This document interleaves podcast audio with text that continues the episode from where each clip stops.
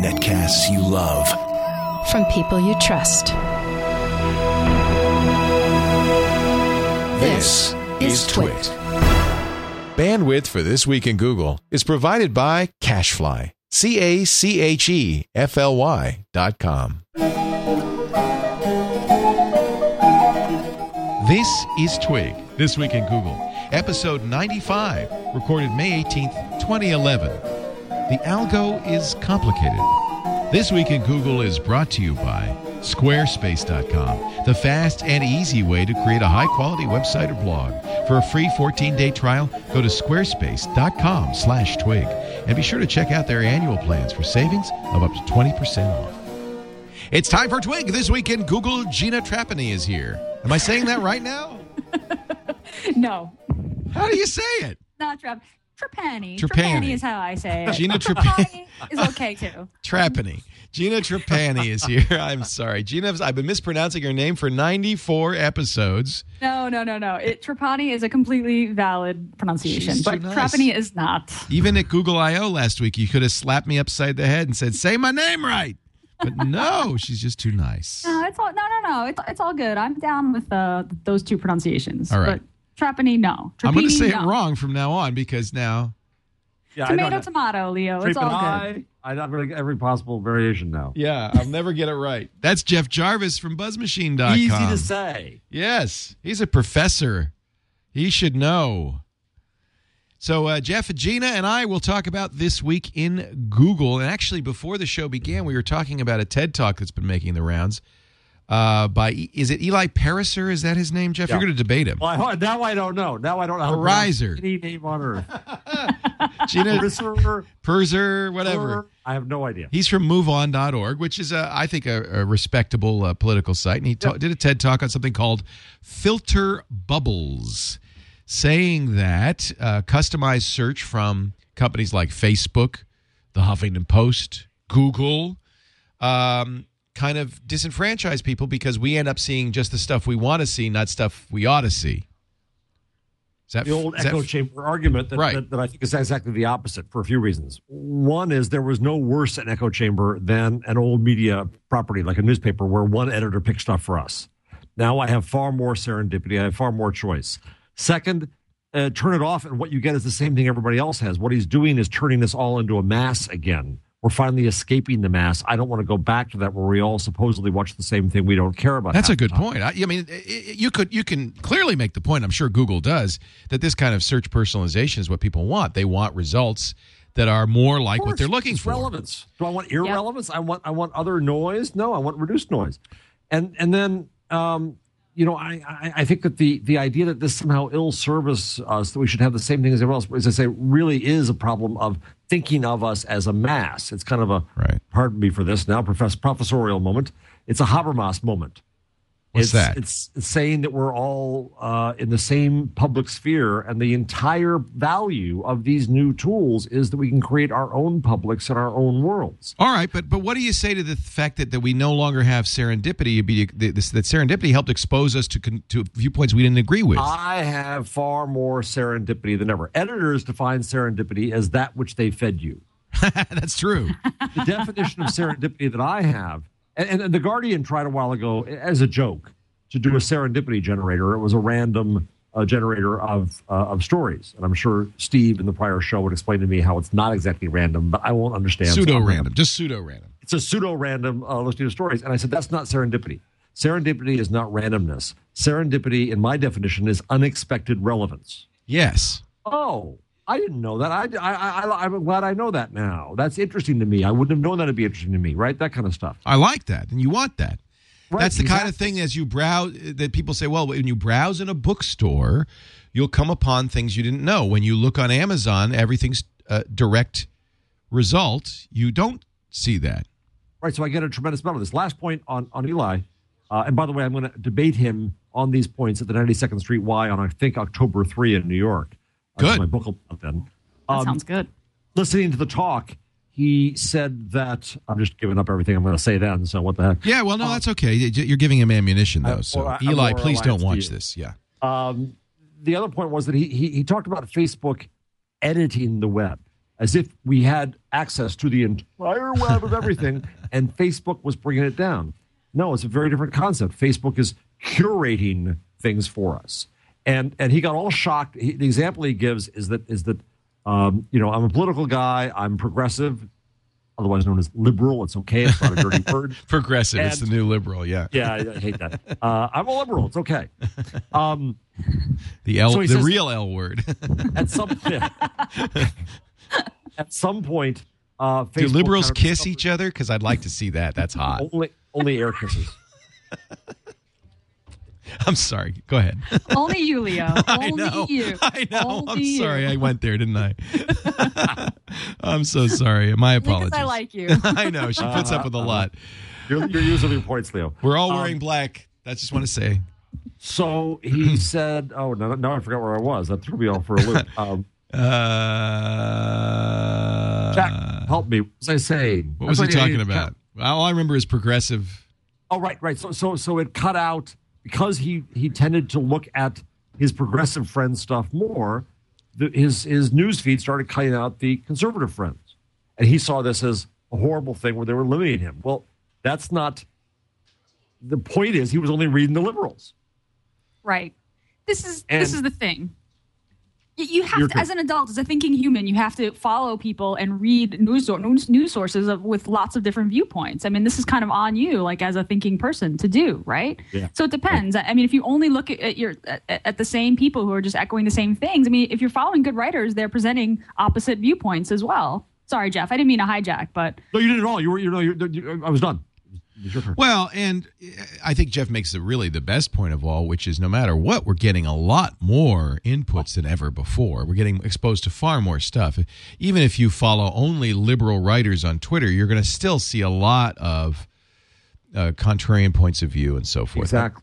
You see the arguments that they're making. You see the links. We have we have more of an ethic of linking to that with which we disagree. yes. Uh, if you don't do that, that's that's a sin in our world. And you certainly don't want to go back to the bad old days where a handful of elderly white men controlled mainstream media. I mean, that's that's it. I mean, it's, they still do, but at least As we we'll don't talk about in a moment, one of whom, for just this reason, doesn't understand Twitter, and uh, is is what, what he's upset about. Bill Keller of the New York Times. We'll get to it more in a second, but but just starting on this is that we're distracted. Twitter distracts us from what he tells us. Yeah, listen to me.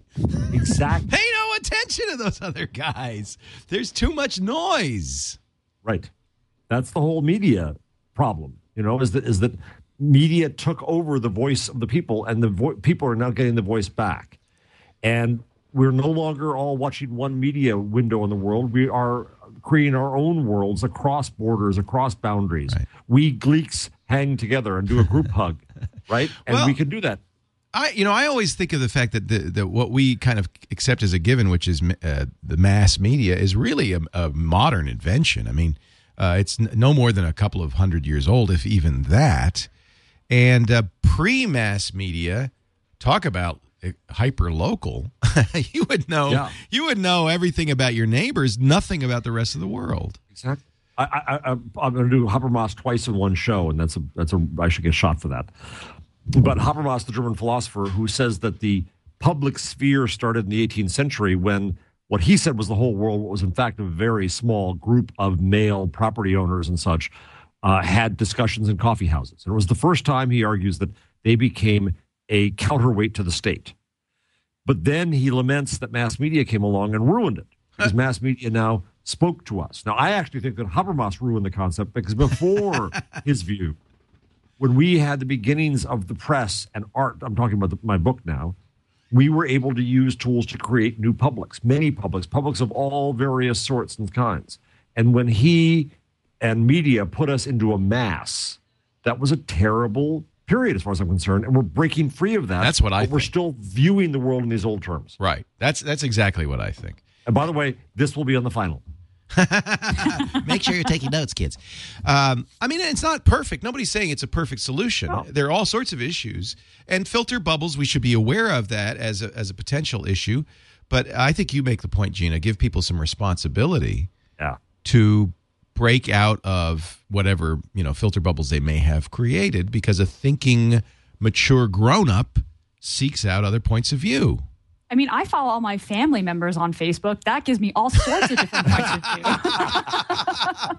I can't escape the other points of view. Sorry, That's family. true. They all, do they all say this name the same way? Trapani, Trapani, Trupani, Trumpet, Trapani, Trapani. Trapani. Um, yeah, and I do. You know, I do that actually, Gina. I will. I will intentionally, as long as I can, watch Fox News. and I will. I don't want to go that far. Well, but- that might be going a little far. Oh boy, we're going to hear from the oh, our sorry. conservative viewers. Sorry. No, but I do actually. I actually try to follow uh, conservative uh, commentators.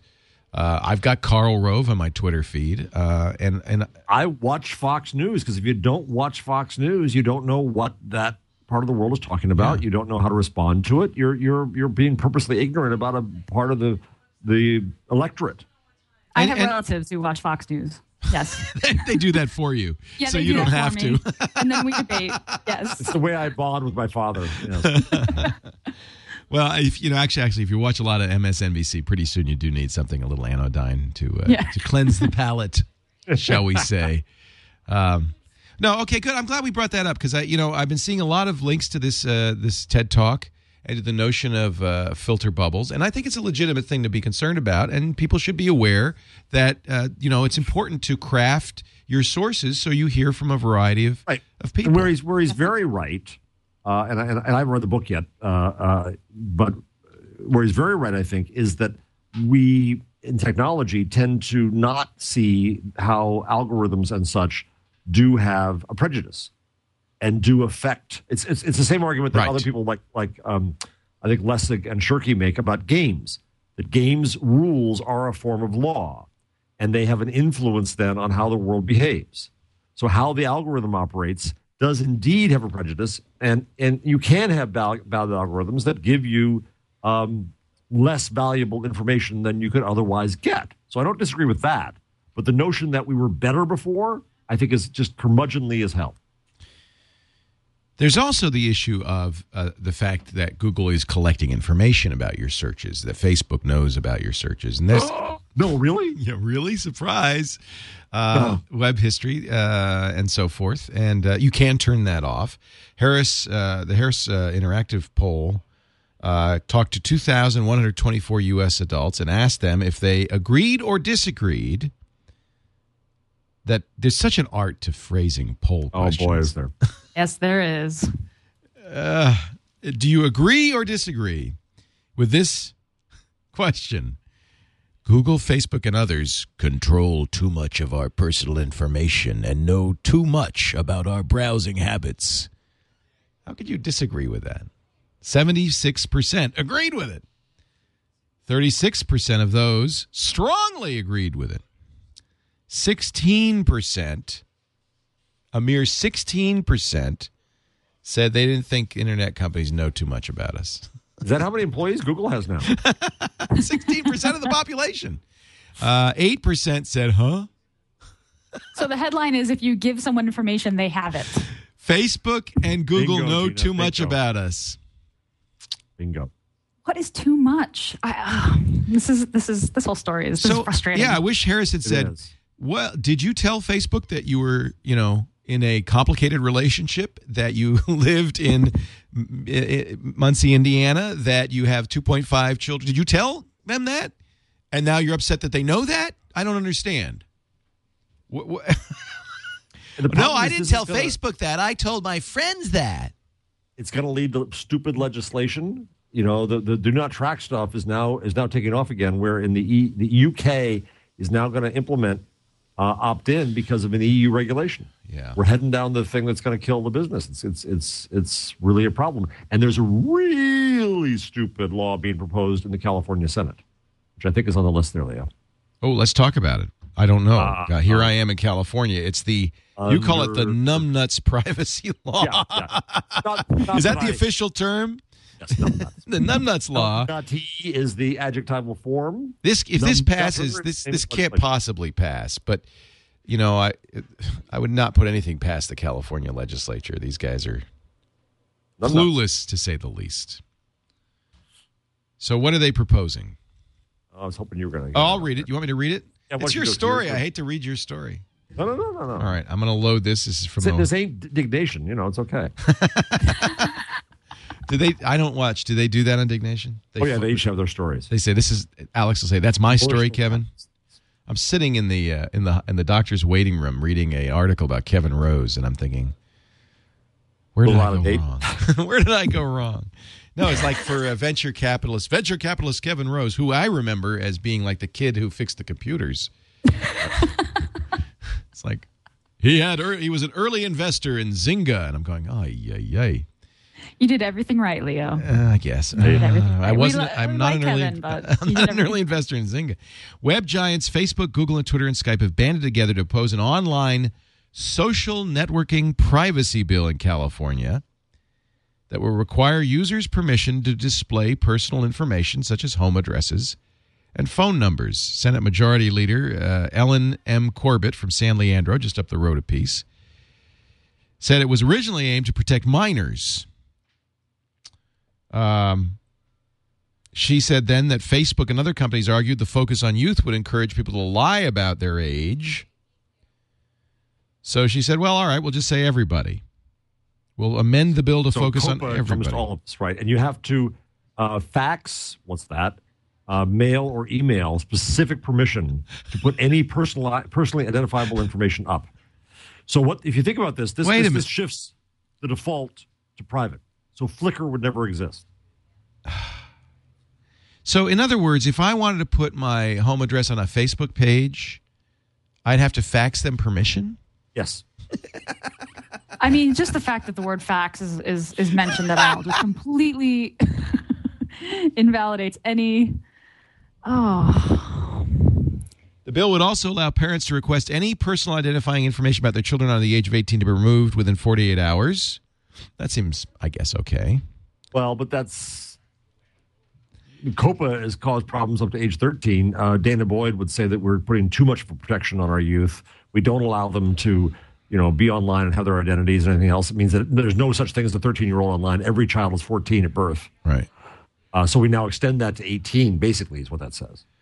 The bill uh, passed a Senate committee, but it has not yet uh, gone uh, before the full Senate, and then, of course, the full legislature, and then, of course, the governor.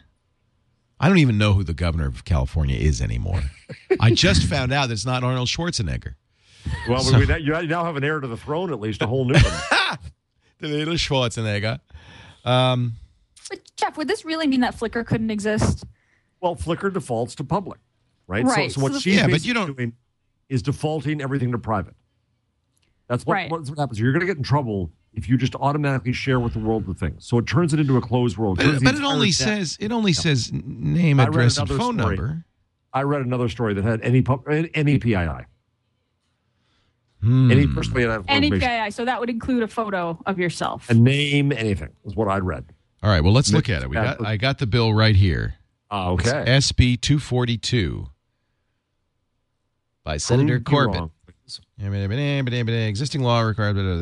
But even so, it's still stupid. If you want to put your address up on Facebook, you have to give permission for Facebook to do what you just told Facebook to do. Bill would prohibit a social networking site from displaying in the designated text field to the public or other registered users the home address or telephone number of a registered user of the internet.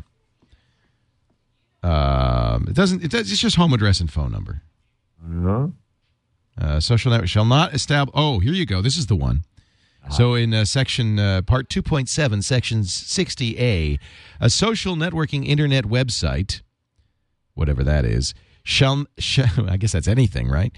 yeah. I mean, uh, do they define Except, us? except except the New York Times. Right. You shall establish a default privacy setting for registered users of the site that prohibits the display to the public or other registered users of any information about a registered user other than the user's name and city of residence without the agreement of the user.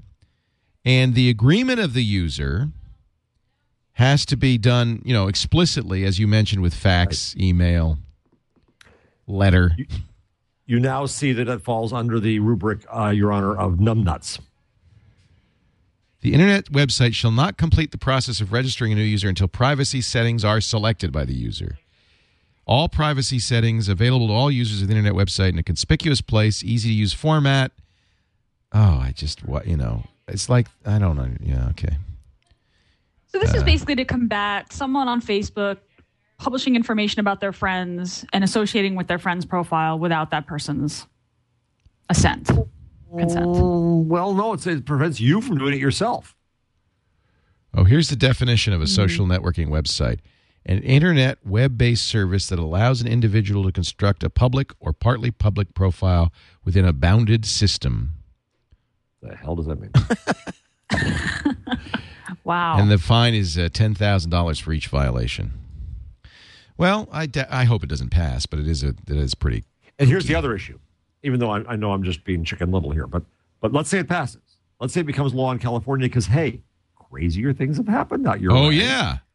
oh, it could happen. uh, so what does that do then to the rest of America and the rest of the world? So Right. Facebook That's the problem. there. It becomes the high watermark of regulation. Do- eh, Are you of the opinion that uh, okay? Well, where where where do you where if you could regulate the internet, where would you regulate it? Obviously, not at the state or local level. Is the federal level enough? Because the internet's international. Do you have to have a international court regulate it, or just can you not regulate it at all? You don't. Net neutrality is net neutrality. You cannot regulate the internet. mean, you can regulate behaviors. You can regulate. You can you can say that uh, you know if you steal from somebody and you use the internet to do it, or the mail to do it, or you know Anything is hand- specifically internet. So child pornography is child pornography, whether it's on the net or in Exactly. a So book. those behaviors that it's are illegal. are illegal anywhere. Right. Well, that's the exact problem. When, when, when the terribly tragic case of Tyler Clementi, the young man at Rutgers University who was spied upon allegedly by his roommate and then jumped So off sad. bridge. A horrible, horrible moment. And uh, but uh, the argument, I, I went on. Uh, Katie Couric kind of debated me on the air. The only time I've been on the show, Wow, and she I'd says like this is see a this is a teachable moment about the internet. I kept saying no. It's a teachable moment about life. Right. yeah. That Yeah, that's not about the could have happened. Could have happened through through a Kodak camera or a A diary sitting on the desk. Right. And so so the problem is we're now demonizing the internet and technology as if it causes these problems. The truth about the Tyler Clementi case is the fact that in this day and age, if any young person thinks that being discovered as gay is reason that you should go kill yourself is not his problem, it is society's problem that we got that far. And that's the real story. We don't blame technology for that. We blame friggin' society. End of sermon. Thank you, Tha. Yes. And you're right on. And we and Gina and I both say, yes, sir. Yeah, and and the story had nothing to do with how like Tyler was able to connect with other No. and like gay teens in general are able to connect with one another and find Exactly. community and find connection at one of the you know most horrible you know times in your life, which is coming out. You know, they didn't talk. It wasn't about it gets better, right? It was about the the web. The internet lets Right. people find The out stuff internet. about you. right? You know, though, I wonder sometimes, uh, J- Jeff, if you and I are so abnormal that we are not. Because you and I both, and I don't know if it's because we're kind of pathetic exhibitionists or we're a new breed. We're a new breed of open people. But our default is very, very public. It is, and I think that that, that comes. You tell me, uh, but I, I think that I didn't necessarily start life that way. I didn't have the means to be that way, right? And only only because blogs did did we get the means to do this, and then other tools that follow. And then having done it and pushed the envelope, I found no harm. Mo- And know- so neither of you have been harassed, No. stalked, oh, I've been stalked. Yeah, Okay. I've, been, I've I've had bozos come after me in various ways. Yeah, But Uh, I was and I- stalked not because of the internet. I was stalked because I was a radio Oh, right. host. Well, okay, and so the internet's a platform for becoming well known, right? Well known Right. people. But can I be would, tar- but I've been public since I was 20 because I've Right. always been a broadcaster. And uh, But have you ever truly felt threatened?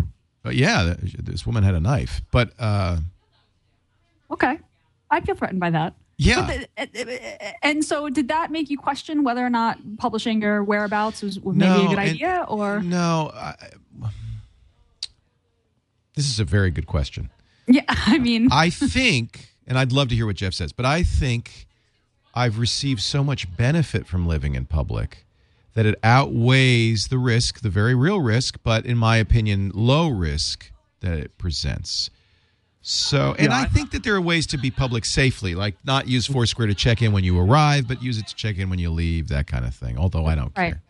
But I am a guy. You, that's a very important point. Well, I'm it's a very important. Yeah, I'm a kind of hefty guy. but you have a wife and daughter, right? Well, So- and this is where it came up for me. Uh, is in uh, obviously I they they have to make that decision for themselves. Abby actually is pretty public. She has a a Quora page, or um, not Quora, the other one, FormSpring page, where she answers a lot of questions. She has a Twitter site. She she's fairly public. She did a podcast for us. Uh, Jennifer does not want to be public, so you won't see many pictures of her. Although then she gets mad at me because there's no pictures of her. It's like, are you are you are you shaming me? I said no. You don't want any pictures of you. And then, uh, but so no, but so I respect that. Although I have to admit, it's hard for me, and I'm kind of proud of my kids, and I want to. Yeah. And Yeah. Henry, Henry, you know, uh, when he was pretty young, said, "Tweet my uh, tweet my cell phone number. I want to get some texts." Wow. And I did, Wow. and it was kind of funny because his phone blew up. was vibrating so much it went off you know it went off the table and then we put it on the table and it went right off the table again. And he thought it was great. He he he probably does like being public. So but it is risky. I understand it's risky. It's more risky for women um more risky you know i mean uh and everybody has to make that regimes, choice. People with, with things that are that are that are attacked. But Gina, I, I, I think I think you know you're absolutely right to raise this, and and, and I'm not at all against looking at what bad could happen. But what I argue about the curmudgeons is that they want to manage that this legislation manages around only the worst that could happen. right. And if that's what we do, we're all in caves. We miss- we miss out things on the happen? benefit. Yes. I, I Right. agree, I agree with you. I agree that the benefit outweighs the risk. That's why I'm doing the show. That's why you know Right. open source we live in blog, we do all that kind of public thing, right? Yeah. But you, but I can see, you know, you know, you hear stories about people, you know, well who, kathy who- sierra is a good example yeah, Kathy Sierra is a great example. I mean, that is that's some scary stuff. That would make me want to go into a cave too, right? I think it's important not to, and um, you know, and I have I have kind of some, some of my own experience with it, and and it's hard. It's hard to it's it's a constant weighing of the benefits versus the risks. The benefits you- certainly do outweigh the risks. you control right. how you're you mean and, Yes. and you protect yourself I do uh, much as I can. So you you are public in a safe, what you deem to be a safe way. You know, there were those situations where a friend uh, kind of casually mentions, you know, something publicly, you know, that we had done together. You know, there, there are times when you can't control That all the information happen. that gets published about you, That right? does happen. Yeah. Um, so uh, you know, maybe my friends don't realize how you know that I'm trying to, you know, not publish pictures of my wife or not Right. mention exactly where I live or that kind of thing. You know, uh, so so I think that's that's why, and I'm just playing devil's advocate because I really do agree with you guys, but I think this this is where the, this this kind of legislation comes up. well, This is that's comes you're from. right, and that's where we need rules, uh, societal rules. We need to have this conversation, and and, and it needs to become ex- expected societal custom that you don't you don't out somebody else. You Right. everybody's Exactly. privacy is their own and i had to learn that i mean I, i'm not that way and so with my family i really had to kind of mm, learn not to, to say stuff um, but jeff gets so much out of his uh, blog posts about prostate cancer but, and so forth But you know, you remind me. I should have put this in the book. I forgot about this, but I remember once uh, when I was in San Francisco and I was a columnist. So I, same thing. Uh, at, at age 23, I was public. Uh, uh, you know, in a way You that, had a that- that byline. you yeah I had a byline and a little picture the size of my nose. um, and so I remember going out on a kind of date, uh, kind of date, because that's what that's what my social life was like. They never. i've had a few of those too yeah here I was, straight guy in San Francisco. You'd think I would have had the greatest time on earth. It was, uh, it was. Anyway, so I was out in kind of a date with her, and and and mentioned the column went to this movie, and I thought it was the same thing with you and Jennifer. I thought I she'd be insulted if I didn't say that. You know, she said something.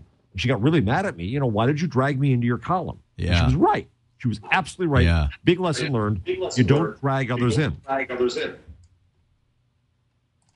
gina you've changed your settings Sorry, my I don't know what's going on with. I I should be better now. you are much Well, well some, some tech trouble here. Sorry. no that's fine um, but so it's good it's good for us to have this conversation but it's not good for us to legislate Well, but here's the key thing: the the sane discussion that we're having right now about bad things that could happen. How serious is the risk? What do you do about it? Can you protect against them? Can you educate people? That's all 100 percent absolutely legitimate. But that's not the way the discussion is being held. So Gina is playing devil's advocate. We need to discuss both Yes. sides of this. That's What- absolutely sane and right. What are the risks? Especially as change. What Right. What's never what's never brooded about, and I'm, I'm glad you're writing a book on it, is what are the rewards? That's the whole thing. Because That's the whole- very Yeah, few of us live point. this way. This is not a typical way to live. no, it's not. The No. def- most people say, "Oh, that's uh, what? Why would I want to do that?"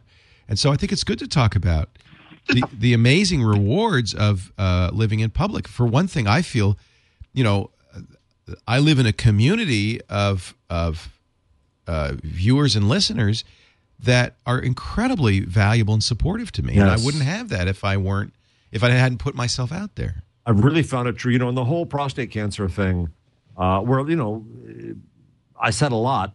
I really only had one guy who attacked me, and he didn't like me anyway. Why would he attack you? You have prostate cancer. Why Uh, would it somebody attack you? but he found my. He, he was trying to make a, a, another point. I write about in the book. It's a guy named Mark Dery. He can't stand me. Never could. Uh, but he, you know, he uses the larger point to say that we're all becoming uh, bloggeriac and, and and and saying too much. Well, I find that to be an odd thing that he decides what's too much. Yeah, good point. The whole notion of oversharing. Well, who's to say that that's oversharing? Now, at the same time, I can acknowledge that I can certainly. It's very easy to get really boring and tell people things they don't want to know. Well, but they're Um, not compelled to follow you. Exactly. Exactly. So for them to say that I'm oversharing is a way to restrict my speech, and I never like that. Oh, I thought that's a good point. So, in effect, this uh, this law here is a well, you can't say it's an abridgment of speech because it's it's it's a law for commercial entities to protect people. I'm not sure. Well- why is this law dangerous? By the way, Well, we've lost Gina. thing- We'll we'll get her back. She's probably back. rebooting. Yeah. Uh, I'm gonna I'm gonna filibuster. I don't know what the heck. Filibuster. It's your turn. Uh, no, it's always my turn. I take too, far too many turns. no, we love it. No, this is these are great Um, subjects. Uh, you know, why is it dangerous? I think it's dangerous because of the unintended consequences. Because a lawyer would say to the Flickr founders when they founded, you know, you really shouldn't do that. You better default everything to private. And then it would have been just another little photo service where we would have shared our little photos with other people. We never would have gotten anywhere. And because the effort that goes into, well, you know, the legislator would say, well, but no, you can do it. You just have to get, you know, a fax. Well, it's not going to be worth it. It's not worth building. Tack with it. And look at the wonderful, amazing things that came out of Twitter. Look at what we can share in Yeah, that way. that's what if point. on, uh, uh, you know, if, if we if, if Twitter had to get a fax from us, Or- that it's okay for me to say where I am right Or now. Or for the guy in uh, Tahrir Square in Cairo Yep. Yep. who had his Yep. location on his tweet. Oh, you can't publish that until you get him to fax you. Right. Yeah. Exactly. And so I, you know, I think that as, as always in these cases, it's unintended consequences. One thing I, I say in the book, and, and I go way overboard in, in drawing parallels to the Gutenberg age. People will make fun of me for it, but I don't care. I'm absolutely I do it all the obsessed- time too. I agree with you. Obsessed. That's the last Um, big information revolution. Oh, and it has an e- equal impact what we're going to have today. Yeah. And the problem remains this guy wrote a RAND study in 1996, which is, you know, or very early in the web, saying that um, we shouldn't try to forestall the change that the net brings, and that those countries in Europe that did so with the press fell behind in general, bigger ways. Well, that's the risk. That's a good point. That's the larger risk. and, and it's cultural too. I mean, go back to Bill Keller, editor of the New York Times, in his curmudgeonly piece for the Sunday's magazine that's now online. Um, that is pure Twitter bait, and we're all falling for it, including me. But he just goes on about how Twitter distracts us from, from what he's saying to us. That he it's not real conversation. Well, who's to say that he decrees that? That it's not real relationships. Well, you bet it is. And I compared it in some tweets to Erasmus, who had the same exact reaction to books. If I may read just a moment's quotes. Oh yes. Uh, so Erasmus said, To what corner of the world do they not fly, these swarms of new books? Books, he said, are hurtful to scholarship because it creates a glut, and even in good things, satiety is most harmful. That's right. Uh, finally, the minds of men are, quote, flighty and curious of anything new and would be distracted from, quote, the study of old authors. Old authors like Bill Keller. yeah. So don't write anything new because uh, nobody will read our crap. Yep. Uh, you know, Bill, that that article struck me as the, the article we see from everybody who kind of f- just discovers Twitter. Yeah. it's it's almost embarrassing. You know, he'll look back on this in a I think in a couple of years and go, "Oh God, I can't. I was." Oh, I've got, I've got, an, I'm to find. I, I have an exchange with him over blogs. I try to get him to invite bloggers into the New York Times and have uh, bagels. And uh, let me see if I can find. he's it the executive editor of the New York Times. We should say. He, Yeah, and he's tweeted t- 20 times. Yeah, he's new to Twitter, so he Yeah. thinks it's a bunch of people eating their sa- having sandwiches. I mean, that's I hear that every time when somebody gets new to Twitter, and then it, it takes them six months, but then they go, "Oh," Yep. and Yeah, and it happened to all of us. It happens to all of us. I had the same reaction, and that's Mm-hmm. just kind of sad to see him publish it. He's, well, he'll feel bad about that later. because he's an executive editor of the, of the Times, right? I mean, Well, and he says the Times has made made some, you know, a lot of kind of efforts in social media, but this is truly the way he feels about it. Yeah. It's just an uninformed opinion, and It it's one sided. I thought that, you know, I thought the thing that bothered me the most about the article is that I thought that there were seeds of valid points. It was just really one sided and uninformed. I mean, this is obviously a person who hasn't who hasn't He just discovered it. truly use these tools in, in, in you know in a good way. I mean, you know, I wish somebody would just collate all of these articles because there have been so many of them, Ah. yeah, and and just and then just put them all together because they all say the same thing. You know. yeah. I, I, I wouldn't recommend going to it now at all, but but for those who might be interested, if you go to buzzmachine.com slash times, you'll find an exchange from March 2005. And we had basically the same exchange over email about uh, blogs. And by the way, uh, please ignore the spam links that are in there. I don't know. It's an old archive. I don't know how to get them out. Help. Um, and it's way long and kind of ridiculous. But he was just kind of similarly dismissing blogs then. And I think I think now he would not. Well, he would to some extent but it's it's a pointless thing. It says the progress has come, things have changed, and it, it goes it. back to bad things could happen. I don't like it. exactly. You kids with your Twitter. Stop it. Get out of my newsroom. Get off of my lawn. Oh well.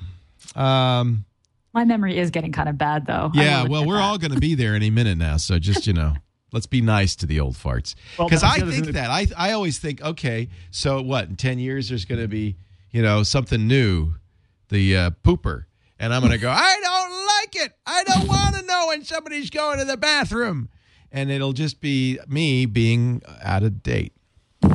Actually, maybe Yeah. not in that case. Well, that actually, you know, that's where you're more unusual than your publicness. I am. People our age who have this thirst is- for the change in the news. This is a, not. There's not a We're lot freaky. of us. Yeah, We're but that's uh, that's what's keeping me young. uh, amen. I wouldn't trade that for the world. It does Google News stink? Because MG Sigler, Siegler, says it's really bad and everybody hates it. I use it every day, and I thought, well, what? I didn't realize Google News was that bad. I don't think it stinks. I use it. Is it a bad thing? Anyway, uh, they've re- they're redesigning it a little bit. Um, the newly expandable stories on Google News in the U.S. released today gives you greater story diversity with less clutter. No more filter bubble. Well, maybe you can expand. Uh, you can expand uh, stories down, and you can do a flashy thumbnail slide side to side. Looks pretty snazzy. I can't say I use Google News every day, but I do. I do look at it occasionally. I, I don't know why. I, when I when I need tech news, when I need to see what the big tech news stories are, I just go I go to Google News and I click the uh, text text. Oh, it is different, isn't it? Well, I certainly use it every week. I was using it furiously an hour ago. Right. That's how how we find our stories, right? Yeah. Yeah. Now, see, this doesn't have the new features. It's only on the uh, front page, I guess, that the new Uh-huh. features are. Yeah, it does look that way. It's just Yeah. a front page. Yeah, it's cosmetic mostly, right? Is it or no? I can't tell. I think so. I think one of the things that I read, I have not played with this, that you know, the, the ability to restrict how many blogs it shows you and how it defines blogs. I remain unhappy with Google News. Boy, you'd think Arnold Schwarzenegger was the only story in the U.S. Holy cow!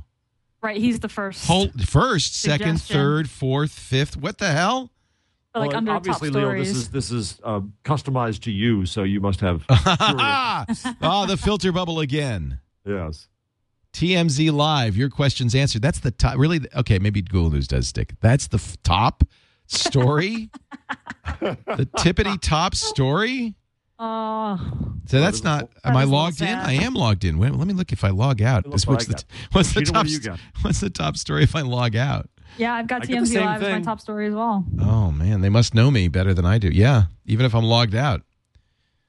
But of course, the number two story is the uh, International Monetary Fund guy. Sex scandal. sex scandal. Then the third story, U.S. sanctions Syria for human rights abuses. That might really, you might want to move that one up a little. Yeah, see, I don't have that as third. I have Gates says somebody in Pakistan knew about Bin Laden. Me too. Oh, you guys are. Oh, see, that's because I logged out. Let me log back in. Uh, Maybe, maybe. Fourth for me is Android Google security scare, which I have to believe is unusual for me. Yeah, I, you know what? When I log in, Gates is number three on mine too. I can't reveal because that might be telling you too much private information. is it Glee? Come on, tell the truth. Is it Glee right on the top there? No, no, I'm just kidding. No, no, the fourth one, the fourth one is also the uh, the Android security scare for me. So it sounds like we have similar ones.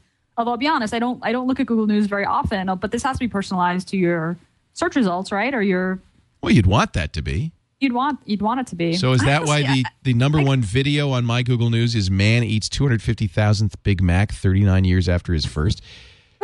I like that story. Yeah. Or Russell Martin gets It'll be- a panic here. be panicure. Ma- Ma- Manny Petty. I don't. years When I get get that many burritos. Yeah. There should be a Chipotle uh, video here. yeah, I, I also have the Big Mac story. Do you? also- they Yeah. must. They must know something about. See now, here's the paranoia thing. An insurance company can then say, "Ah, you must be eating a lot of junk food. We're going to denied." Right. So the solution is single payer insurance. That's all. Um, moving on. See, my liberal bias snuck in.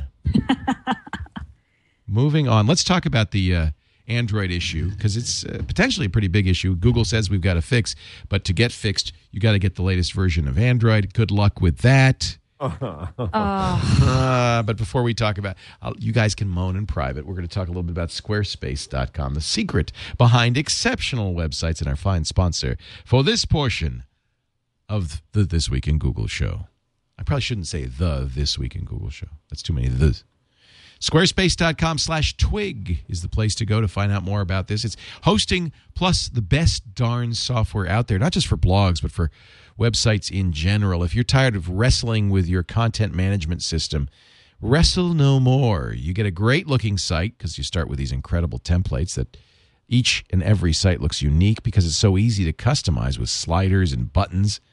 Of course, if you know CSS and JavaScript, the sky's the limit there. Then makes it easy to post on your site with that incredible iPad or iPhone app.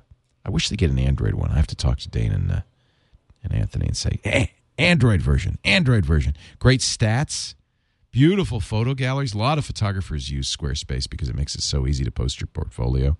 There's form building, data connection collection, even forums. When I say data collection, by the way, I'm not saying like sneaky. I'm saying you could put forms on your site. no, no, not sneaky data. Uh, really is nice. Try it free right now. Go to squarespace.com slash twig. Click the green try it free button. All you need to provide is a site name, a password, and an email address. No credit card or anything like that. For two weeks, you have a full run of the Squarespace software. Anything you can do, you could try. It's a great way to create a site for family or friends who don't know about the web or don't have a site. If you know, a, if your friends have a business that isn't on the web, you got to explain to them. If you're not on the web, you don't exist. Create that site right now, squarespace.com slash twig. You can create it for them. Hand over the keys. It's kind of fun. I know a number of people who do that. Squarespace.com slash twig. We thank them so much for their support of This Week in Google. So, security experts say that there is a, uh, a massive flaw. Actually, there's a number of flaws here. Let's talk about the one that's on 97% of all Android phones that uh, basically leak your credentials out in such a way, leak a token out in such a way that people can get that token and then log into your Google accounts, your Gmail, and your calendar and contacts.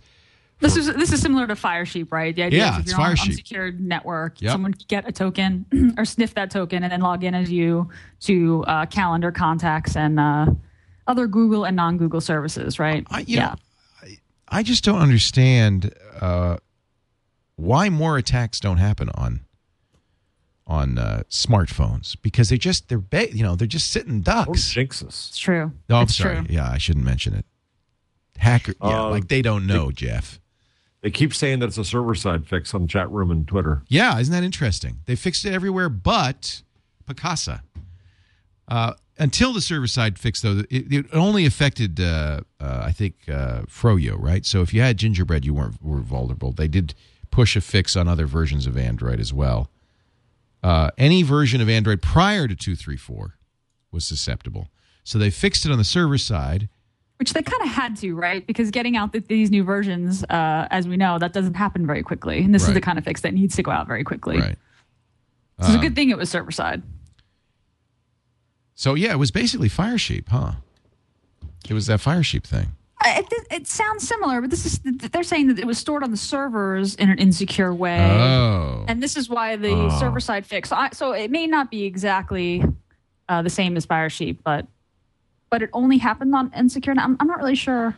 A weak authentication API. Uh, okay, Google's API requests. See, it's funny because I tried when Firesheep came out. This is the program, the the plugin for uh, uh, Firefox that lets you go to an open access spot and see who's on Twitter, who's on Facebook, and then impersonate them because you get their token. Uh, so you don't have to log in. It's just a cookie, and they and then you just use that and say I'm in the same set. You piggyback on their session basically. right. Um, so this is similar to that.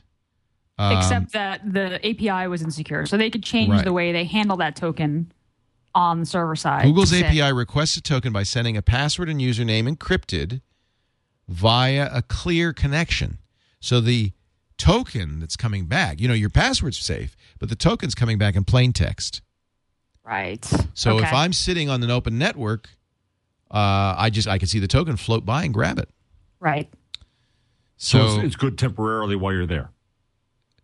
well, that was kind of the issue. This, this token this token lasted, I think, longer than one would one would like. Yeah, it's a good question. I wonder if you change your password, you know, would it uh No, that should change it. the token that should change it, right? That should Yeah. change it. But still, you want to Do roll this fix tokens out expire? server side without requiring Tokens you to- normally expire. Yeah. Uh, I don't, but they have expiration dates. They you have to set the expiration date, and I don't know what the how they were set. It, you know, this was the problem with Facebook that a couple of uh, days ago, where there were some tokens that were never expired. Most Facebook tokens expired after two hours, but there were some tokens that never expired, and then that was further compounded by the fact that it, it was leaked in a clear URL that the third party applications could send out. So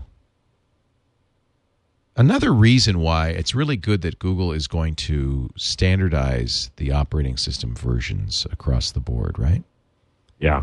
Because if you've got a lot of people on older versions of Android, fortunately they could fix this on the server. So Leo, that's interesting. So so let's imagine that there were a client side flaw, a bad emergency flaw. The structure is not set up at all to do a broad release. Uh, That's it a- should be. And it needs to be. You're right. It isn't and it should be. Yeah. My understanding, and in this I don't know if this is accurate, but I read something that said this. I don't even remember where, so I don't even know how, who to attribute this to. Is that there are three levels of patches from the carrier. There are there's a security patch which is oh free to the carrier. The carrier should push out right away. It's kind of transparent.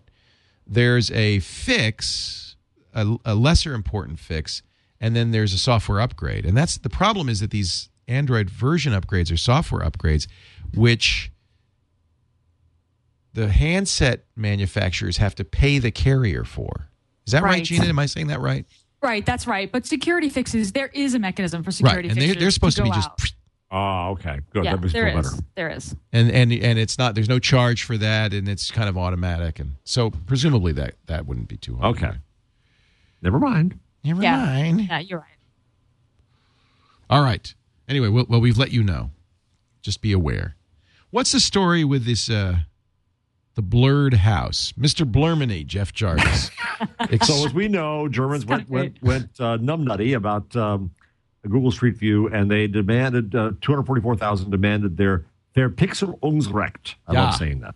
I love that. uh, to get their homes or businesses pixelated. And so a local hardware store used this as an opportunity to um, pixelate a house in real life and um, use it as a. Um, An ad? Is it an ad? Yeah, as an ad. Is it, the house is an ad. Let's see if it goes. Is this in pretty quick. Germany? It's in Germany. Uh, the thing's in English, but don't worry about it. So, so it says that blah blah blah blah. blah. Everybody hated it, and then they go and they. Um, in a minute here, you're going to see them. Um, Over 250,000 people have opted to have their homes pixelated in Germany. That's why we call it Blurmany. so they did this. They they so actually they blurred the house in real life. so they went to the hardware store, Profe- Profi Ernest. the the Profi Ernest is the hardware store, and they and they went and they took a picture of the house and they blurred it, and then they put that picture up over the house. and they here they go. Here they're doing Here it is. And, and so they then say There's no reason to be ashamed of your house. Come to Profi Ernest. Fix it up. That is Yeah. funny. Great Isn't ad great? campaign. What a great ad campaign. People are looking at what's wrong with my is my vision? Uh, oh, there's something. I guess people kind of know about Blurmany, so uh, Yeah. they kind of know what's going on. I love it.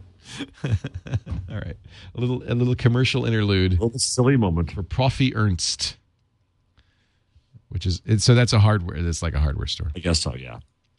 Stephen Hawking has a message for Google. Professor Hawking says, Philosophy is dead. This was at the Zeitgeist conference.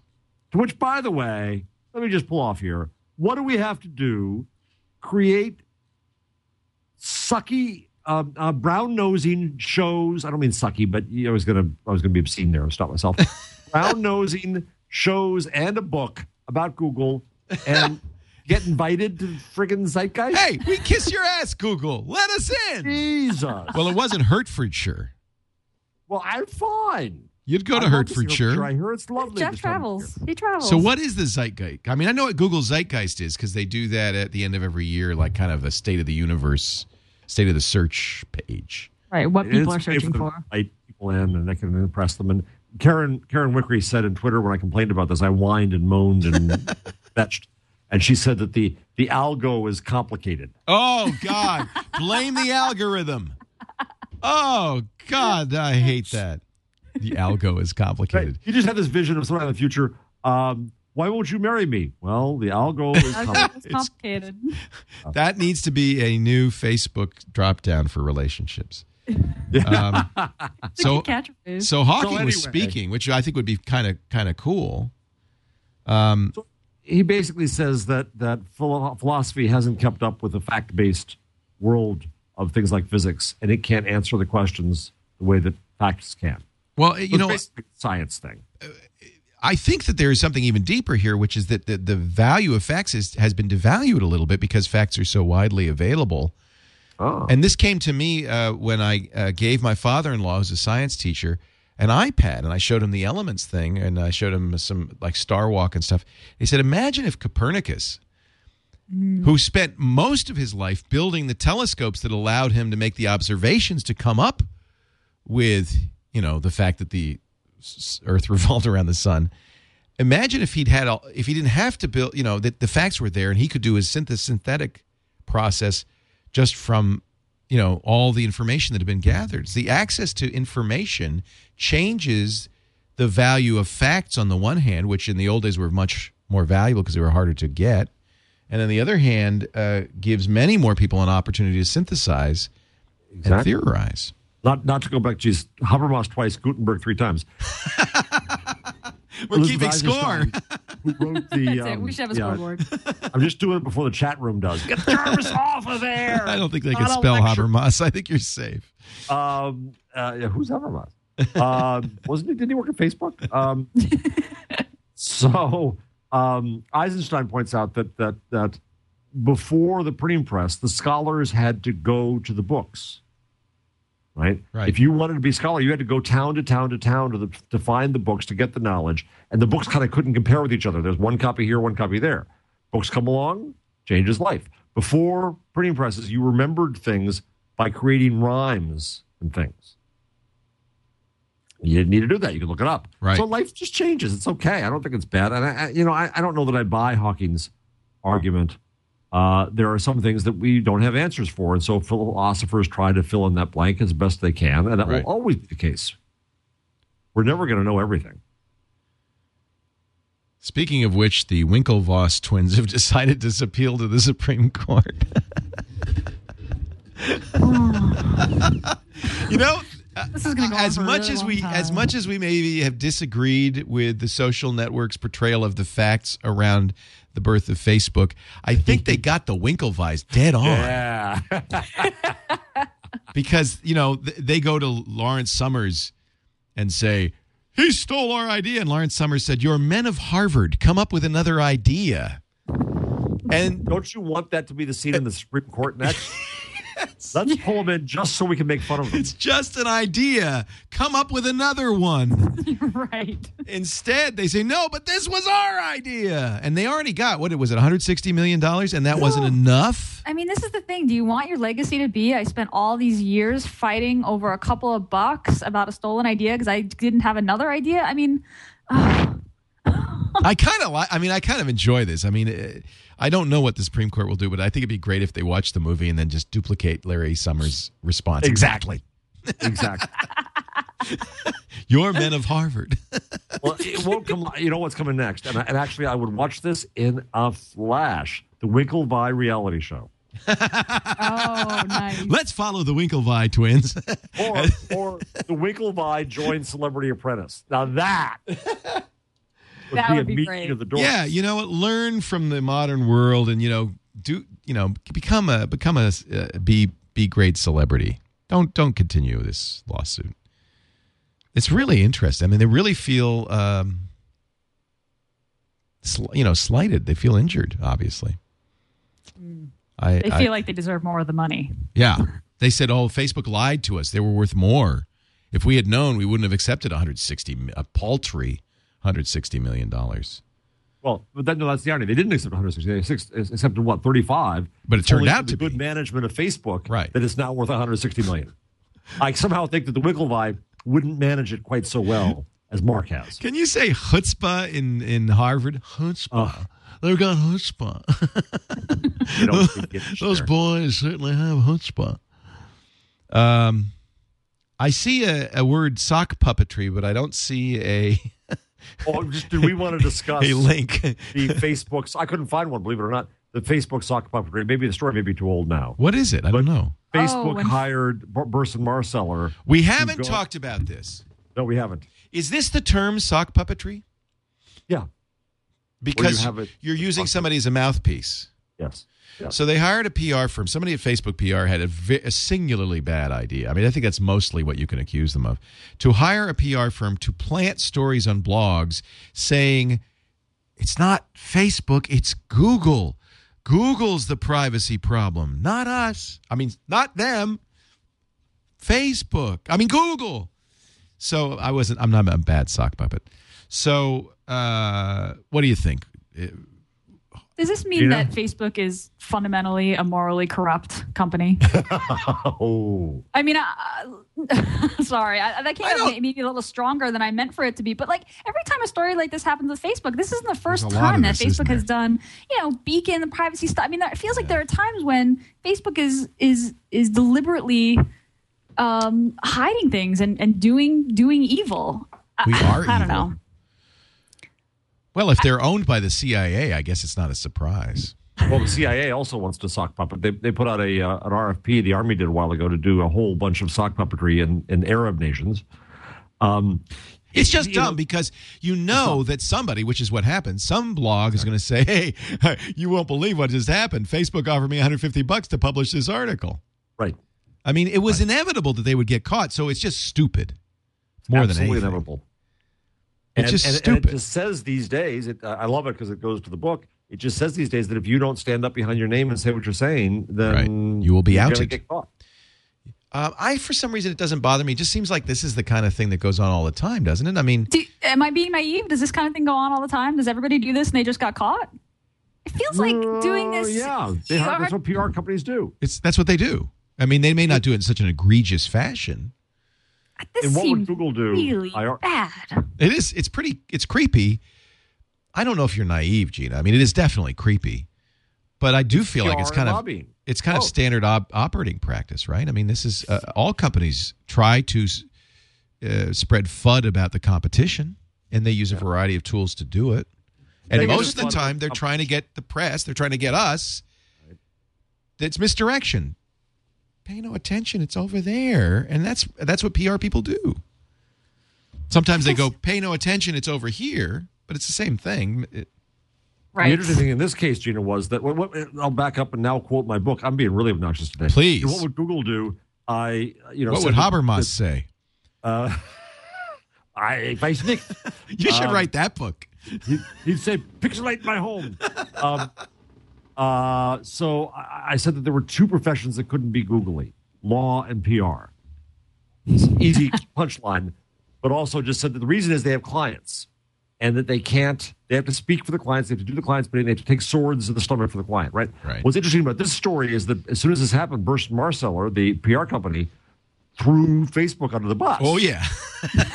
and said, "We never should have done this." Right. So what asked me, what I wonder about that is what's more dishonorable, doing it in the first place and then trying to blame your client for it. yeah. No kidding. And I, No I think kidding. Burson Marsteller comes across ten times worse even than Facebook. Don't they? Uh, they have a terrible reputation. It seems to me. I, Yeah, they're, They- they, do a lot of political stuff because they didn't what- they didn't why? protect their client. They didn't take the but hit. they do. They work for some pretty, as I remember, some pretty nasty fellas. Who? And who would hire them now? Right. Yeah, that's that's the problem with PR. Right, bad PR doesn't means no more clients. They are the world's fifth largest PR firm. Oy. But they do. They they represent you know governments Yep. and uh, you know with poor you know, you know our human rights record isn't all that bad. Look at Facebook. the, the Nigerian the Nigerian government hired them to discredit reports of genocide during the Biafran War. Okay. Okay. The Argentinian junta, after the disappearance of 35,000 civilians, who are you going to call? Burson Marsteller. The Indonesian government, after the massacres in East Timor. They also worked to improve the image of Romanian president and funny man Nicolae Ceausescu and the Saudi royal family. So I think Facebook, at least the person at Facebook knew who to call. Well, I that's, mean- that's the horrible thing too. They knew they were doing something sleazy, and Yeah. they called the sleazy Who's- company. Who are you going to call? I'm betting Burson suggested it. You know, oh, you know what we could do. yeah, right. You're right. You're right. You, you know, it's, we did this before for the Nigerians. They loved it. It'll only cost They've also worked for Big Tobacco. yeah. They uh, they uh, European biotech firms to counter Greenpeace arguments on uh, genetically modified food. There's a whole website I'm looking at. Awesome. Yeah, Awesome. This makes me really trust Facebook's choice. And they, uh, they went to these guys. wow. This Oh, is the thing. AIG. Facebook is not trying. They're not trying to be good. No, But No, here's I guess that's not I, their I found job. trouble finding stuff on Google News, which means that they've cleverly managed to kind of bury this. Yeah. And it's, it's I mean, Gina's reaction is great because you're you're shocked, but it also um, I'm also naive isn't- in earnest. it's not around that much. We just we just unearthed it again. she's so naive and earnest. I mean, it just felt like another check. Like, of course, Facebook did this. Yes, it is. They have this kind of you, you really do have to look at kind of their track record over and over again. By the way, I think that one of the the real disservices that the mainstream media, which spent a lot of time on sock puppetry, did, and one of the reasons we didn't cover sock puppetry so thoroughly over the past week, is it distracted people from a much bigger issue to me, which is that Facebook was leaking people's profiles. Right. Um, and you know, I tweeted. I didn't tweet this story. I tweeted change your password on Facebook because if you don't, you have the potential that uh, all sorts of third parties have your profile information uh, due to uh, due to leaks. And that was kind of buried. And I think it's interesting. The media. Well, it's an easier story, right? It's it's uh, the Right. technology is complicated on the other stuff. And besides, sock puppetry has a good name. It does. Do you think it's creepy that an Israeli couple named their baby like? Yeah. It might mean something in, in Hebrew that's not. Well, if you named it like because you like the baby, that's okay. If you name it like after Facebook, that's creepy. As long as they don't tattoo a thumbs up on its rump, I think it's probably it's probably okay. Developers, software creates culture. Well, we we had that story when the after the Egyptian uh, spring that uh, some an Egyptian parent named their uh, baby Facebook in Egyptian. The problem is, what's this kid's nickname going to be? Dis. Dis, hey Dis, I like it. I put I'm I'm embarrassed to say I put a like button on my blog uh, this week and a send button because it drives so much traffic you can't not do it. And now that Bing is incorporating this stuff, I mean I don't know anybody who uses Bing, but I presume somebody's using it. Yeah. Uh, Bing is now putting things your friends liked Right. higher in the search. Right. So if Before you they just marked it, now they're moving it up. They're Right. prioritizing. So you're crazy if you're, and th- by the way, this is another reason to hate Facebook. You're crazy if you're a website and you don't have a Facebook like button because you're in effect going to be, you're going to be downgraded on Bing because you don't. Right. So it's important to, uh, t- you know, now you have to play in this ecosystem, and this is really where Facebook. Uh, Oh God, I need to redesign. I'm so I'm so many years overdue redesigning my blog. I've got to get somebody to redo well, it. I'm not suggesting you put a like button. Make better No, I need to do decisions with the the help of your friends. Learn more. Okay. Do I have to turn it on? Does it does it require me? It looks that way. It looks like you have to press this try social search now button. I haven't looked at Bing in ages. Try social search now.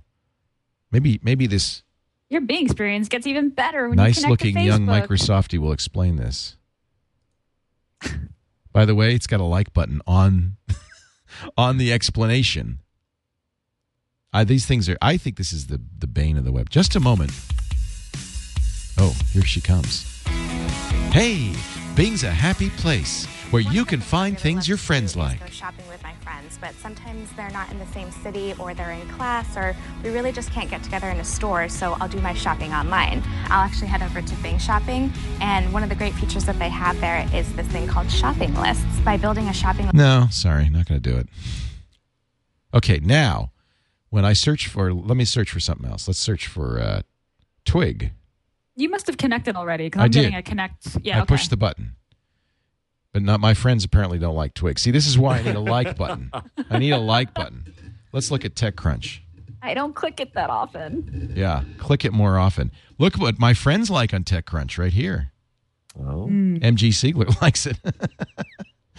MG's liking his own articles. He's liking the- his own articles. Well, there you go. Let's see. What does he say? He, by the way, MG, notorious Apple fanboy. Why isn't Google Chrome a part of Android? Oh. And now to see if this social search stuff actually works. So actually, I fell for his little uh, honeypot. You did. I did. So now I'm losing my friends. That's. I guess you, this is why it's important that you uh, cultivate the right friends. People who like things. People who like. Do you things. like people who like? Uh, so what do you think? I mean, I, I mean, I know. Anyway, I think it's a bad idea. So let's take a break. We're going to come back with our. Do we have any other big stories that we don't want to miss? They canceled don't so. that stuff. My dad says show It's funny, but it's not really the cloud. It has nothing to do with the cloud. the Google Translate beatbox. It's funny for a minute. All right, Yeah, that second video is pretty funny. Google Translate the remix. When we built Google Translate, we thought it was a cool tool. We had to admit we had fairly straightforward ideas about what it would be useful for. However, no, no. Here is a Google Demo Slam Translate Beatbox. Let's see what the. He's going to English to German.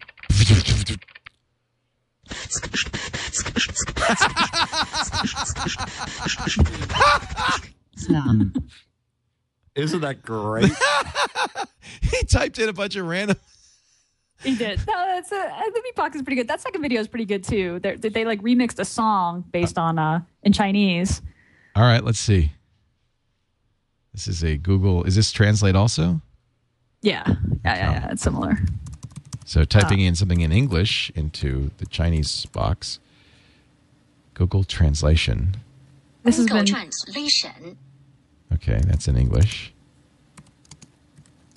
One, Or- two. half a million views in Taiwan. Translation. Google translation. Sounds like Kraftwerk. Facebook 上大家都在玩酷狗翻译。Wow. 说干干干干干干干，都可以有音调。我就想说这实在是太酷啦，然后 I guess if you're reading the, if you speak Chinese and you read the Chinese and then see what the translation is, 可 it's 是 funny, 他 right? 们都做的好无聊，所以乖微微一定要来自己的一首啦啦啦啦。Google Translation。It's pretty catchy. Kind of awesome, right? Translation，世界上最厉害的翻译机，我今天玩它玩的好开心。 Solitary dog, estimated dog, estimated dog translation. Shares, Thai 网 translation. 络上大家都用的文版来 beatbox，可是爱台湾就一定要用 Oh, and it even talks about the 动 beatbox. 词卡词 咚咚咚子卡咚咚叮咚子咚子卡哧咚卡咚咚卡咚咚咚卡哧咚子咚子卡哧咚。 It's a Chinese beatbox. This is awesome. Like a whole new art form. Piano solo. Yeah, you know what? I You know, like it. I any- like it. Here's the problem. It just proves we get no serendipity in life, you know? Right. Yeah, I because know. I would, uh, you know, uh, never found that. No, no, no, no, no. We'd never find that. Yeah. No, no, no. We didn't see that. Let's I'm take a break. The same old stuff about Android. That's all I do. I don't want to hear anything about beatboxes. Take that off of my whatever, StumbleUpon. I'm unlocking my iPad right now because I want to show you a new iPad app. Then we're going to get to your tip tool and uh, number of the week. With the new, the new um, furniture is on its way to our new studio. I was watching the video, my friend, and I, I tweeted before that I want to quit my jobs and my life and come out there and move I'll, there. and I'll set up a desk here. for both of you. It'd be Yeah, great. that new space looks awesome. It looks amazing, Yeah, that's Leo. great. I'm so excited, and we So we're happy awarded for the furniture. So we got we made a deal, a product placement deal with Restoration Hardware. Do you know that? Great. Oh yeah, I know them well. Um, I love that. I love hanging out at Restoration Hardware, and um, so they have now an iPhone, and an iPod, and iPad app uh, that is their whole catalog. So I downloaded the uh, catalog on here. This is how we actually figured out what we were going to get. This is their 384 page source book. So I don't even get this in my mail. I get the little tiny one. But now you can get the whole source book here uh, on your iPad and you can zoom in at stuff. I'll show you. Let me see if I can find some of the stuff we ordered because we wanted to go to the Captain Nemo route, you know, kind of, um, uh, I don't know, retro. I wanted it to look like 20,000 Leagues Under the Sea. A little steampunky, but not not completely. Like this clock. Nice. Yeah, we ordered that clock. I love that clock. Go Restoration Hardware. Yeah. Nice app. So see, I, I zoomed in on it. So that's it's in the mirror though. It's backwards, but um, yeah, they did a nice job. I mean, it's I I think you have to order when you click order, you go through the, you go through the web. But this is really nice, and you can easily zoom in on what you want to read about. It shows you the page. That's because Apple would have gotten 70%. Oh, you're exactly right. That's Oh. exactly right. Sorry. They no, you're right. They didn't want to do in-app purchases. Apple would now have we taken made a Gina chunk. cynical. She's always looking for the evil uh, motive. I think we got this one too. We got a bunch of big clocks. I like those. Yeah, and some really cool. furniture. They have this kind of airline. It looks like it's made uh, like an airline wing. It's hammered aluminum. Anyway, we, we were looking at these chairs, but I just I vetoed them. I think we got the table though. I love that table. I think that's what we're going to use on the um, TNT set, and we got this bookshelf. Anyway, thank you Restoration Hardware for providing a whole bunch of uh, beautiful furniture for a new set. And in return, I'd like to invite you to check out their free iPad app 2.0 just came out. Restoration Hardware. Search for it on uh, the iTunes App Store. Thank you, Restoration Hardware. We love that. You know what? They have. Um, I was in there for Christmas. I bought some like they have some good coffee table books. I bought some Christmas presents there. Retro games. I love that. Nice. Let us go to Gina Trapani now for our tip of the week. Tip of the week spreadsheet nerds. Yay. There are now pivot tables in Google Docs. What? Pivot tables. That's the most sophisticated feature in Excel. They got it in It- Google Docs. They did. They did. I, I noticed it when I logged in to look at our rundown today, and it, you, you'll see a little kind of pop up box that say pivot, table, pivot tables are in. If they're in the uh, in the data menu, it's you choose pivot table report, and obviously this works really well if you have a spreadsheet full of numbers. Yeah, it won't Um, work on our show rundown. Yeah, it won't really work on our rundown. but really this is really this is a very powerful tool that it took me a long time to learn how to use. In, It uh, is. Excel. It is one of those. So you so you go to that right that right area, and then you can uh, define you know what columns you want to you know what rows and columns you want to add to the Right. table, and um, yeah, Wow. and then you can generate charts based on your pivot table. I have to say, I love spreadsheets. I'm, I'm not a huge I'm not a pivot table expert, but the vi- the video on the blog post that I have in the in the rundown there kind of gives you kind of an example of showing revenue over time uh, from from a sales report. So it's really cool stuff. Pivot yeah, tables. it's it's it's probably non-intuitive to learn it, but uh, highly worth uh, putting the energy in because it's a very powerful way to kind of massage data and look at it. definitely. Cool, cool. Yeah, Google Docs got to give, got to hand it to them. There's always something new. I feel like whenever I log into Google Docs, I get a little It's notification pretty about impressive. Yeah. It is. I love the uh, Google. We mentioned this before on Android. They now have a great Google Docs app, Yes. which really um, makes it even more useful. Jeff Jarvis, your number of the week. 18% of Americans log into Facebook before their head leaves the pillow in the morning. Oh, crap. 35% use some, interact with some application. Wait a minute, you're saying they're still lying down? Yes. And like Well, before they get up, in actually, I, I think in- I understand this. You grab the phone, you hit the Facebook thing. Yeah. Yeah. Whoa. Okay, I You can get up now. It was a research conducted by Ericsson. Yeah, so it's Uh, phone. Yeah. Phone. It's phone. Yeah. Yeah. Wow. That is truly amazing. That's crazy. So I've been um, for my uh, for my tool of the week. I've been playing an awful lot with this Samsung Galaxy Tab, and while I admit that it, it needs a lot of work, I mean, I think I can't wait till 3.1 comes out. I wish it would come out soon, um, because it crashes on me fairly frequently. It pauses and stuff, but I'm kind of growing. It's growing on me. You got some Yeah. mad widgets happening there. Look at all the widget. I've been doing a lot of widgetifying. There's the Google you got Docs widget, Evernote. nice. Here's Gmail. This is that what I talked about last week, Grocery IQ. Because I what I do now is I spend a lot of time looking for tablet apps. Uh, Yes. Because there aren't that many. There's only, I don't know, 100, 200. They're not that many. I found a couple that I like. I wanted to share with you. This is, uh, I love Hacker News. I read Hacker News religiously. This is kind of like a news reader for Hacker News. It crashes on me a little bit. It's HN, yep, see, it crashed. And Oh. I know it's it just did a force close. Let me see if I can launch it again. No, uh, and I don't know if this is Honeycomb or not because like even my browser crashes a lot. Oh. But this is a great. It's a great uh, news reader. It worked for a long long time. HN Droid. Hacker News Droid, but it's just Hacker News. But a great way. I've always looked for a good way to read Hacker News because if you look at the straight feeds of Hacker News, you only get the headline. You don't get text. Right. There's so much. Right. Feedly has done a pretty good job. It's uh, portrait only, but it does take advantage of the of the nice big portrait screen on the Samsung Galaxy Tab. And this is the same thing. It's kind of a reader. Um, I think does a nice job. We don't have Flipbook, you know, uh, wi- Flipboard, which is a really great app for the iPad, but this comes pretty close. Yeah, it looks similar. Yeah. It's nice. So I like this. Um, I can never figure out where the menus are on these programs. okay, so so you can subscribe.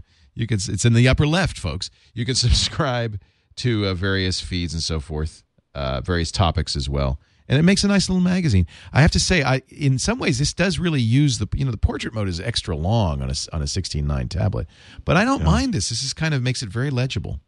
It's Yeah. very cool. And I wanted to show you this because Steve Gibson uh, sent it to me. This is a really nice, look at this, it folds up tablet stand that you could put in your bag. It Oh, would- that is nice. It works with any kind of tablet. And the, the manufacturer's name is A R K O N. He got it on Amazon, Arkon Resources. They're about 10 bucks. So watch, you, you, you, you, you un- open the legs, and they have little soft pads so they don't slide. So you open the legs, and then um, his suggestion was to leave this. Uh, let's see, was it like? Oh yeah, fold this up like that. So that's kind of the basic mode, and it's got little notches in the uh, feet for Nice. the tablet, so it goes like this. It's very sturdy, and because of the rubber on the bottom, it just does not slide. Oh, yeah, that's really nice. Yeah. a lot cheaper than the smart cover. 10 bucks. Of it. So yeah, we missed the smart cover, right? But yeah, uh, I missed the smart cover on the but- tab a Yeah, lot. but at least we have this, and you can, of course, by changing this angle, uh, very easily adjust the angle of the uh, tablet to all sorts of, of different angles. So I think this is pretty nice. Arkon, A R K O N resources, and I'm gonna. I think my my my tools for a while are going to be more uh, tools on the uh, Galaxy Honeycomb tab. maps. Yeah, honeycomb, honeycomb apps. You know, Google's apps look, look great. Uh, The contacts really, it, it does a nice job. I don't want to show. Yeah, good. It does a really nice job of of using the display in a beautiful Yep. way. I I hope Gmail's awesome. Gmail's fantastic. Maps is really cool. I hope more apps take advantage of uh, Honeycomb, and I and will of course give you a review of 3.1 when it comes out. But I have to say it's buggy. It really is still a little bit buggy. A little, he- you see the little hesitation yeah. and this is this is something that really bugs me. Maybe it's because of a widget thing, but it has to redraw everything when I change to portrait mode. That's not good. The uh, the ta- I- iPad does not do that. It's much more. Look at Yeah. that. See, that's annoying. Right. Yeah. Hope they fix that. But but and I was a little negative about this. The more I use it, the more I like it. Have you played with yours more, Gina? I have, I have. I, I've been, I've been liking it, but you know, I have the iPad now, Oh, and so, um, you know, and the iPad's a pretty amazing uh, device. So, I've, having them side by side has been really interesting to me. You know, all the Google I/O sessions are, are on YouTube. They went up like that Oh, day. good. So, uh, and I was, you know, had a lot of fun talking to people, but I didn't get to go to a lot of sessions. So, just last night, I watched the Honeycomb highlights um, session. Good. I'll have to watch that because there's probably a lot really of good. stuff. Nice walkthrough of like some of their Yeah. decisions and what you can do in the UI, like ch- changing changing an app to a to a tablet app. Uh, you know, the status bar. Oh, good. that- and recently, yeah, it's it's it's worth a watch if you really kind of want to get get a whole get your head around what they were thinking with Honeycomb. One thing I It's do kind of like about Honeycomb, and I'd like to see uh, this in Ice Cream Sandwich, is the new notification system. On this, it's down at the bottom, Mm-hmm. and you can click individual notifications, or you can pull up the whole. Whoops, pull up the whole notification, and it scrolls. Yeah. And I think that this is actually a very nice system for notifications. Yes, I Um, agree. I, I I hope that this is part of Ice Cream Sandwich, and of course, I can close any individual notification just by tapping the X uh, there. So I think this is this is pretty good. It is, and notifications have always been sort of Android's uh, strong, Oh, one of wha- strongest much parts, better right? than it's the always iOS. better. Yeah. Yeah, And but have- Honeycomb has some ways to go. I'm I'm looking forward to ice cream sandwich. Yeah. Let's Yeah, say too. that. Yes. And three one. Three one. We'll see. Yeah. You know.